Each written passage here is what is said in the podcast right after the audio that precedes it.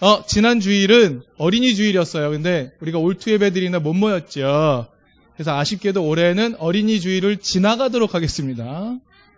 그래서 어린이에게 특별한 혜택이 없는 올 한 해로 넘어가도록 하려고 했는데 전도사님과 함께 이부 순서로 준비된 게 있습니다. 어린이들을 위해서. 대신 오늘은 무슨 주일인지 아시나요? 한해인 어린이?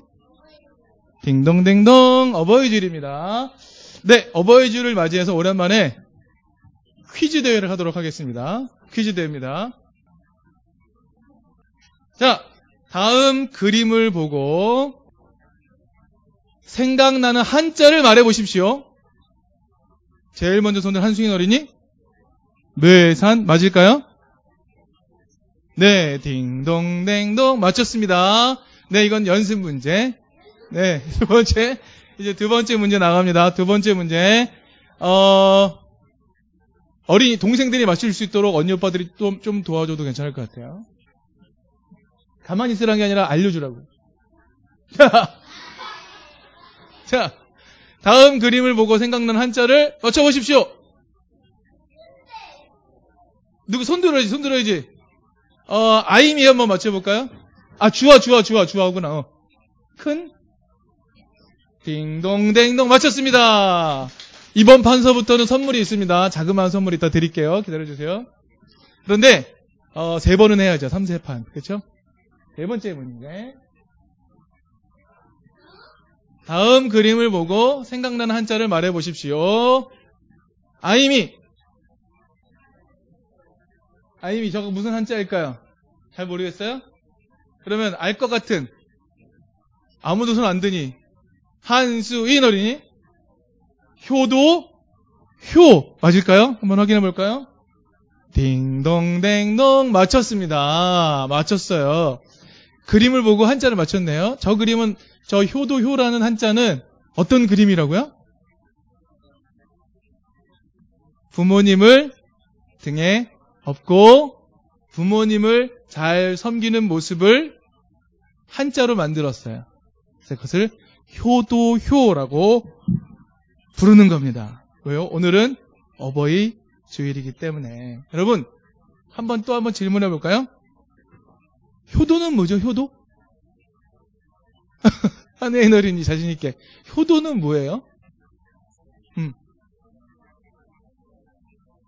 말씀을 잘 듣는 것? 맞아요. 그럴 수 있겠네요. 또 다른 의미로. 예랑이, 뭐가 효도일까요? 엄마 아빠를 도와주는 거. 맞아요. 그것도 맞겠네요. 한해인 어린이 또 섬긴다. 섬기는 게 어떤 걸까요? 자, 우리들도 다 자녀들이니까 부모님께 효도하는 건 뭘까요? 내가 그래서 자기 몸만 잘 챙기면 됩니까? 네. 그런가요? 네, 내가 잘 되는 것. 부모님의 사랑과 은혜를 기억하는 것. 부모님의 사랑과 은혜를 기억하는 것. 그런데 부모님을 늘 업고 다닌다고 그것이 부모님의 사랑과 은혜를 기억하는 것의 전부라고 말할 수는 없겠죠. 오늘 성경에는요, 오늘 여러분과 함께 읽었던 성경에는 자녀된 사람들은 부모님께 어떻게 효도해야 되는지 알려주고 있어요. 한번 볼까요? 같이 읽어봅시다. 시작. 자녀된 여러분, 여러분의 부모에게 순종하십시오. 이것이 옳은 일입니다. 성경이 기록된 당시에는요, 하나님의 말씀이 책으로 잘 정리되어 있지 않았어요. 그래서 하나님의 말씀은 늘 부모님을 통해서 직접 배워야만 했어요. 책이 없으니까 부모님 말씀을 들으면서 배워야 하는 거죠. 부모님 말씀을 들으면 자연스럽게 부모님과 자녀가 서로 대화하겠네요. 그렇죠? 질문하고 대화했을 것 같아요. 그래서 부모님과 자녀 사이에 아주 친밀한 대화가 있었어요. 부모님이 사랑을 담아서 전해주는 말을 자녀들이 자연스럽게 귀 담아 듣게 되면 순종할 마음이 생겨날 것 같아요. 여러분, 어, 엄마로부터 들었던 가장 사랑스러운 말이 뭐예요? 엄마로부터 들을 때 가장 기뻤던 말이 뭔가요?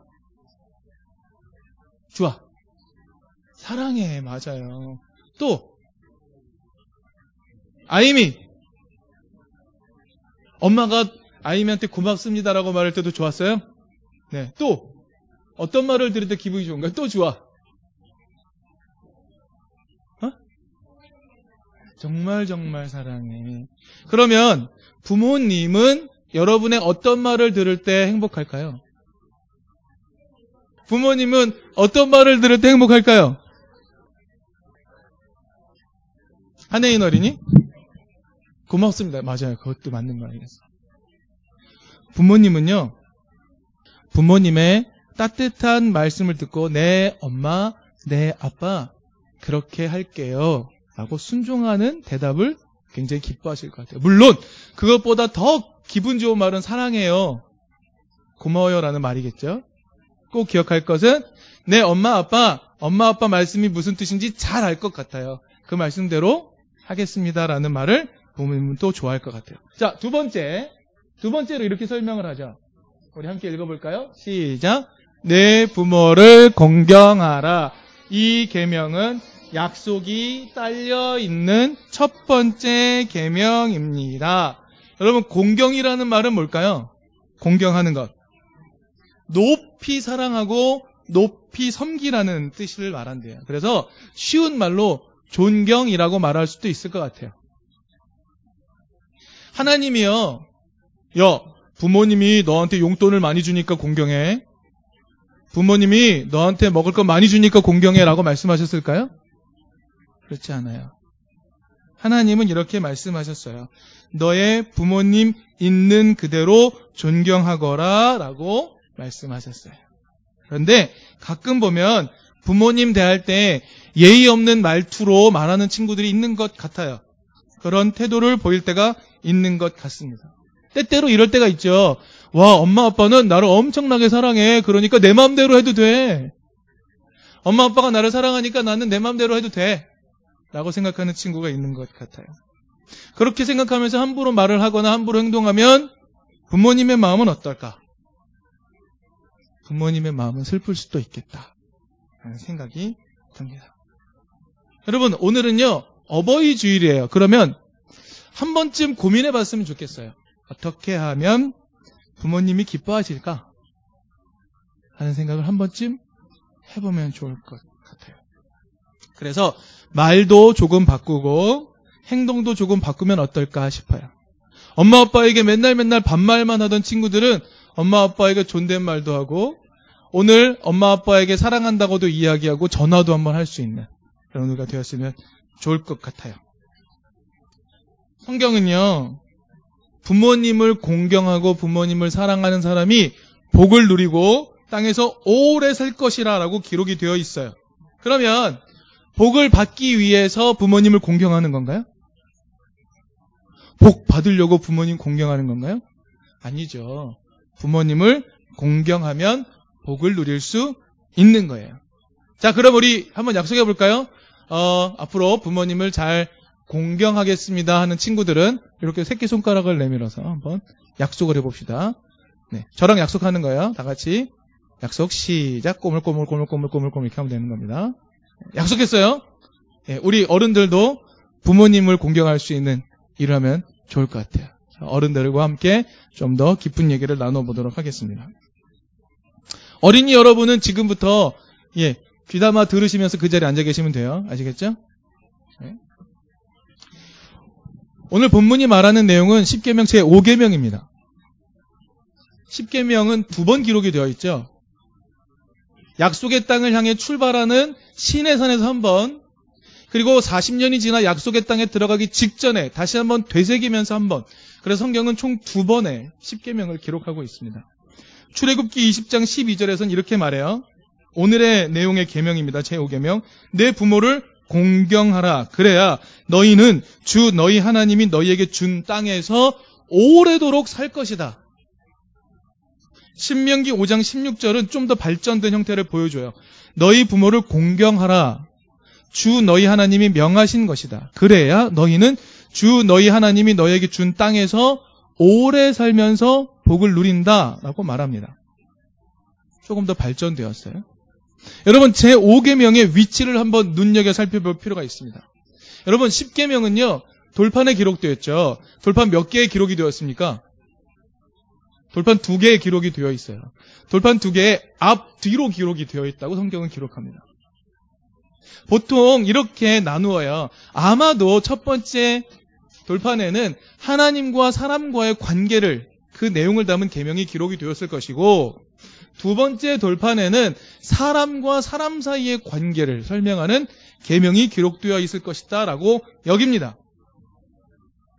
그리고 제 5계명은 이 두 번째 돌판의 첫 번째 계명으로 소개가 되죠.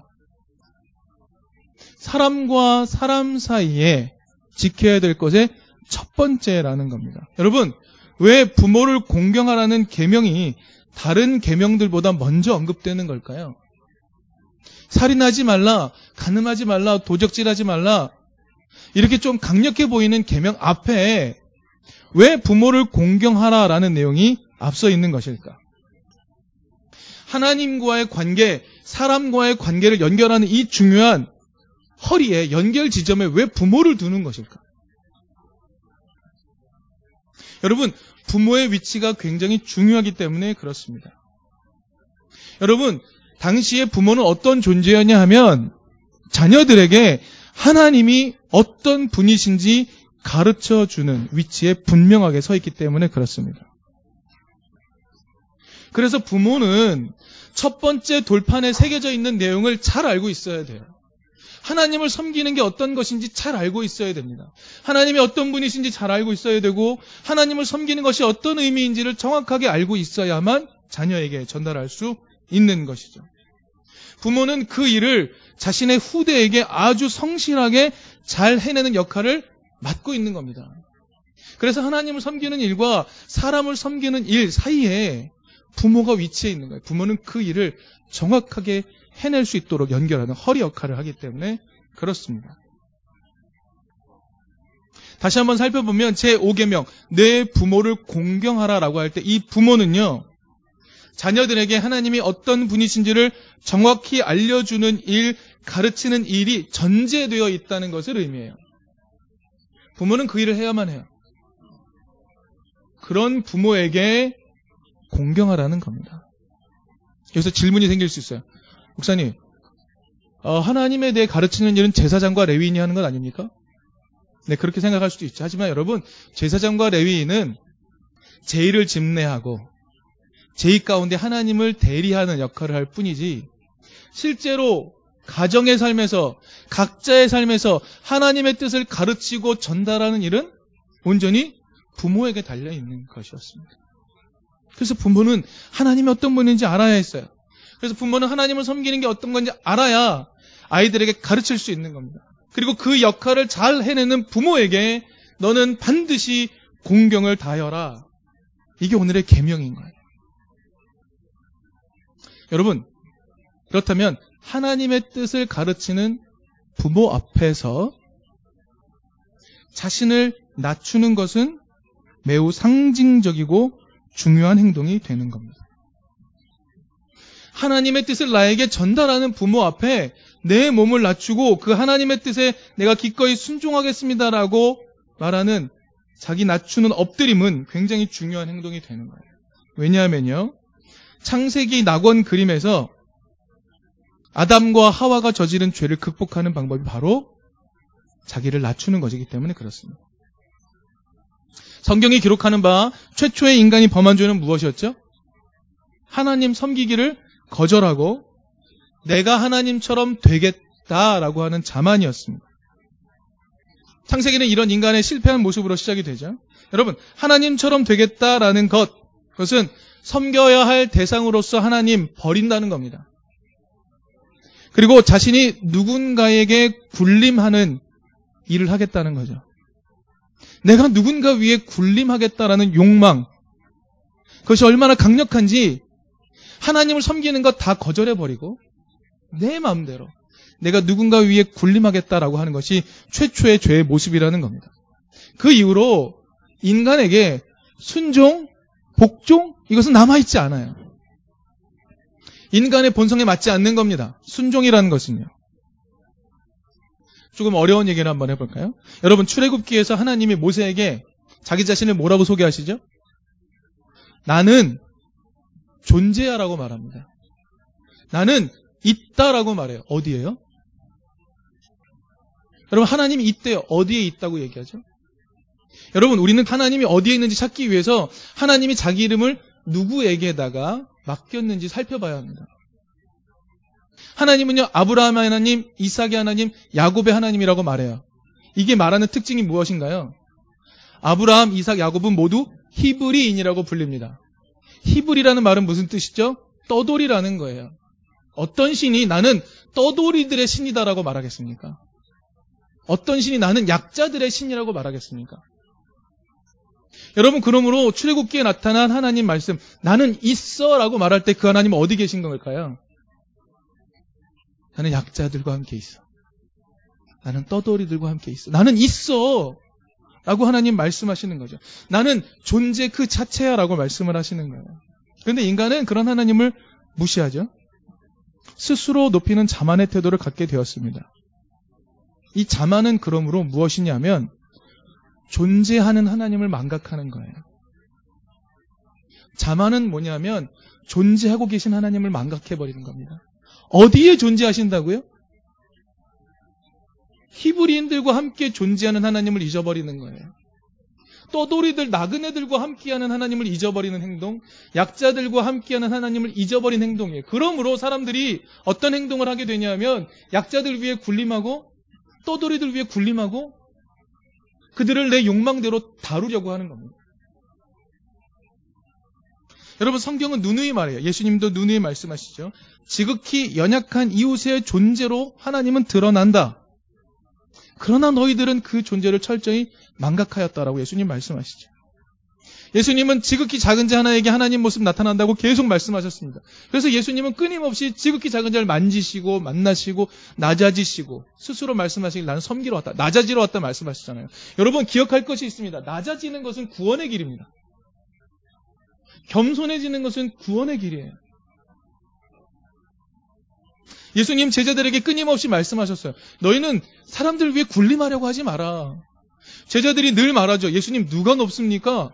내가 높습니까? 제가 높습니까? 너희들은 누구 위에도 군림하려고 들지 마라. 나는 섬기러 왔다. 너희들도 섬겨라. 계속해서 낮은 곳에 있는 다른 이들을 섬기라고 하셨죠. 그리고 낮은 자를 섬기기 위해 낮추셨죠. 여러분 예수님의 이러한 태도를 한번 잘 살펴보십시오. 이 태도는 자신이 누군가의 위에 군림하려고 하는 욕망을 제거하는 행동이에요. 그 욕망을 버리는 행동이에요. 그리고 섬겨야 할 대상으로서의 하나님을 찾아가는 과정이라는 말입니다. 하나님을 극복의 대상으로 생각하는 자만은 우리 곁에 있는 하나님을 망각하게 만들어요. 여러분, 하나님께로 돌아가는 그 방향성을 구원이라고 말한다면 우리는 스스로 높아지려는, 스스로 군림하려는 자만을 버리고 겸손하게 낮아지는 것으로 구원을 경험할 수 있는 겁니다. 여러분, 지난주에 대통령이 뽑혔죠? 저는 대통령이 벌써 한 6개월 이상 집권한 것 같다는 느낌이 듭니다. 그런데 그가 보여주는 모습은요, 겸손의 모습이에요. 낮아짐의 모습. 그래서 그가 참 좋아 보입니다. 낮아짐의 모습. 거기서 우리는 이 사회의 구원을 경험하고 있는 것 아닙니까? 여러분 우리는 10계명에 대해서 공부한 적이 있어요. 여러분 10계명을 받는 과정을 한번 살펴봅시다. 10계명은 하나님이 일방적으로 통보하신 내용이 아닙니다. 10계명은 하나님과 백성들이 철저하게 합의한 후에 주어진 계명이에요. 네, 하나님 우리가 하나님의 말씀을 따르겠습니다라고 약속한 후에 주어진 것이 바로 10계명입니다. 그러므로 10계명은 하나님의 뜻이 무엇인지 이해할 수 있는 성인들에게 주어진 말이에요. 아이들에게 주어진 말이 아닙니다. 아이들에게 너희들 부모님 공경해라고 말하는 게 아닙니다. 너희들 부모님 말씀에 무조건 순종해라고 말하는 게 아니에요. 이 10계명은 하나님의 말씀이 무슨 뜻인지 이해할 수 있는 성인들에게 주어진 것이란 말입니다. 아니 어쩌면 그들은 성인이 되어서 자신들보다 훨씬 약해진 부모를 두고 있는 사람일 것입니다. 자신이 돌보지 않으면 생명을 유지할 수 없는 부모를 둔 사람들일 거예요. 어쩌면 그들에게 부모는 하찮은 존재처럼 여겨질 수 있었을 거예요.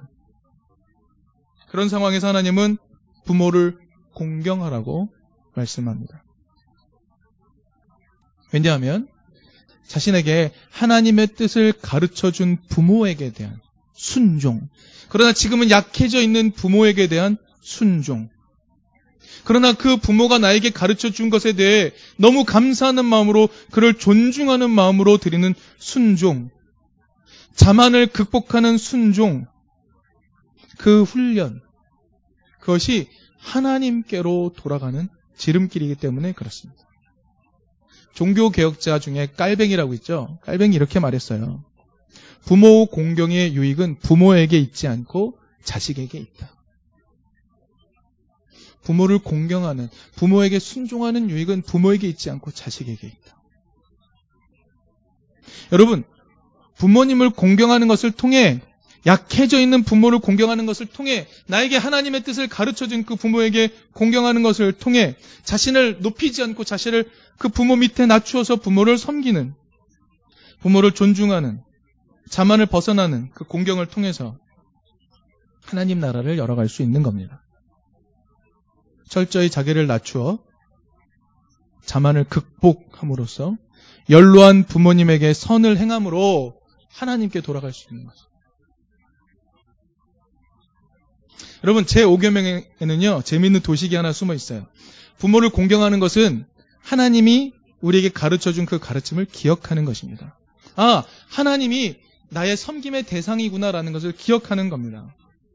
여러분, 하나님이 나의 섬김의 대상이라는 것을 기억하는 동안 아담과 화가 누릴 수 있었던 것은 무엇이었죠? 에덴 동산에서의 영생 아닙니까? 오래 사는 것 아닙니까? 주어진 약속의 땅에서 오래 사는 거죠. 끝없이 살 수 있는 자격이었어요. 제 5계명을 지키면 어떤 약속이 있죠?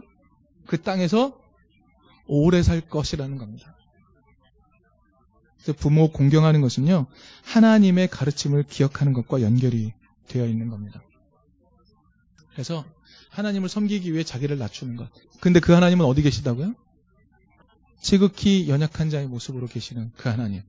그 하나님을 섬기기 위해 자기를 낮추는 것. 그 자만에서 벗어나는 것을 통해 하나님 나라를 살아간다라는 것이죠. 여러분 오늘 예레미야서를 읽었어요. 여러분 예레미야라는 사람은 좀 특별한 사람입니다. 그는 제사장 집안에서 태어나서 예언자가 된 사람이에요. 제사장과 예언자는 성격이 완전히 달라요. 제사장은요 한 곳에 머물러서 사람들을 불러 모으는 일을 하는 종교인입니다. 예언자는요, 사람들에게 찾아가서 하나님의 뜻을 가르쳐 주는 종교인이에요.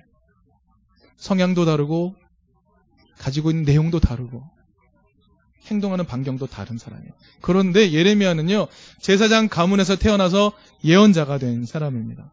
특별히 예레미야가 태어난 동네는 북이스라엘에 속해 있어요. 여러분 놀랍게도 북이스라엘은요 하나님을 더 잘 섬겨야 된다고 더 강력하게 외쳤던 나라가 북이스라엘입니다. 남유다보다. 예레미야는요, 제사장 부모로부터 하나님을 섬기는 제2방법, 그것의 의미 배웠습니다. 그리고 자신보다 한 두 세대 앞선 호세아와 아모스 선지자 내용을 들으면서 하나님 나라의 정신을 배웠던 사람이에요. 자, 그런 예레미야를 하나님이 부르고 계세요. 준비 다 됐죠? 준비 다 된 것 아닙니까? 하나님이 부르세요. 예레미야의 반응이 무엇입니까? 저는 아이예요. 말할 줄 몰라요. 라고 말합니다. 여러분, 이게 겸손의 태도였을까요? 그것은 겸손의 태도라기보다 순종을 유예하고자 하는 행동이었을 것입니다. 왜냐하면 하나님은 예레미야가 이미 준비되었음을 아셨기 때문이에요. 하나님이 아시고 부르셨죠. 하나님이 부모를 통해 예레미야에게 참 많은 것을 가르치시고 하나님 나라를 위해 그를 준비시키셨어요. 그래서 부르시는데 예레미야가 말합니다. 전 아직 어리잖아요. 이 말은 무엇이냐면 겸손이 아니라 하나님께 마땅히 드려야 될 순종을 유예하는 행동인 겁니다. 하나님은요, 그가 순종을 유예할 수 없도록 하세요. 어떻게 하시죠? 내가 너와 늘 함께 있으면서 보호해 주겠다. 여러분, 예레미야에게 주신 이 말씀은 오늘 우리에게도 고스란히 주어진 말씀입니다. 여러분, 하나님 말씀으로 준비가 된 우리, 하나님의 뜻대로 살아가야지. 하나님 나라는 이런 것이지. 그래, 우리가 한번 살아가 보자. 우리는 생각으로 있지만 삶의 자리에서 행하지 못해요. 움직이지 못해요. 여기 안에서만 이야기할 뿐이지 이 밖에 나가서 우리가 하나님 나라 방식으로 살아가는 것 실험하지 못해요. 두렵거든요. 그래서 하나님이 우리를 이등교회를 부르실 때 우리는 이렇게 말하, 말하는 겁니다. 하나님 저는 아직 아이예요. 어려요라고 말하는 거예요. 근데 하나님은 순종을 유예하지 못하도록 우리에게 말씀하고 계세요. 내가 너와 함께한다. 임마누엘이란 말씀은 하나님이 우리와 함께한다는 말씀은 너가 나의 뜻대로 살아가려 할 때 내가 너와 늘 함께할게라는 말이잖아요. 두려워하지 말라는 말씀이지 않습니까? 하나님의 뜻을 실험하려 할 때 내가 너와 함께할게라는 약속이잖아요. 하나님의 뜻에 기꺼이 순종하는 것, 자만을 버리고 자신을 낮추는 훈련을 하는 것, 그것이 하나님 나라 구원에 이르는 길입니다.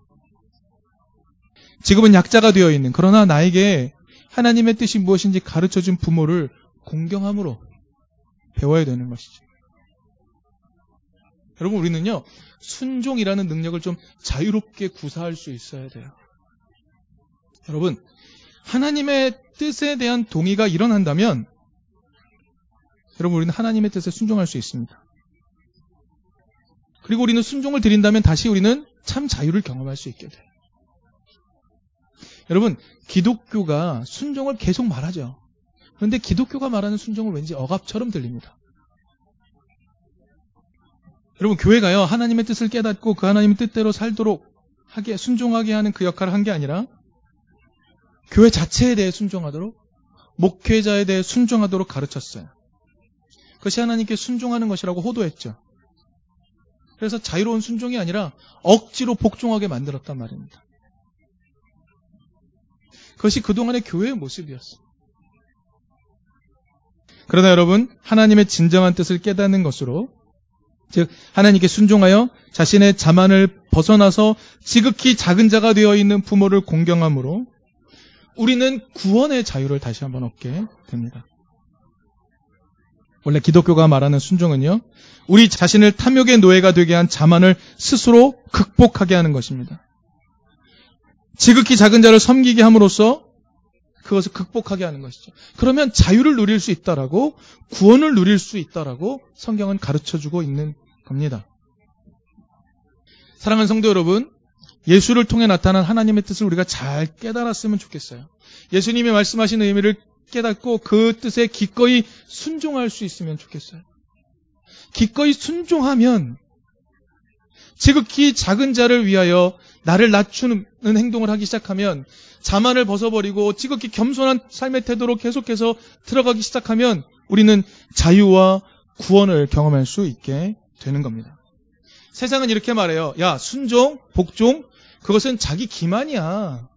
자기 파괴야 라고 말합니다. 하지만 기독인은 이렇게 말하죠. 순종은 죄의 시작인 자만으로부터 벗어날 수 있는 자기 회복의 길이고 자기 승리의 길이다. 구원의 길이다. 라고 말할 수 있는 겁니다. 지극히 작은 자를 섬기는 태도가 부모를 공경하는 태도가 우리를 구원에 이르게 합니다. 우리를 이 땅에서 오래 살도록 만들어 줍니다. 우리를 에덴 동산에서 영원히 살 수 있도록 만들어 줍니다. 그러므로 부모를 공경하는 것, 지극히 연약한 자를 공경하는 것, 나에게 하나님의 뜻을 가르쳐주는 이들을 기꺼이 섬기며 그들을 위해 스스로 낮아지는 것, 그것을 통해서 구원의 길을 경험할 수 있는 우리 이든교회가 될 수 있기를 간절히 바랍니다.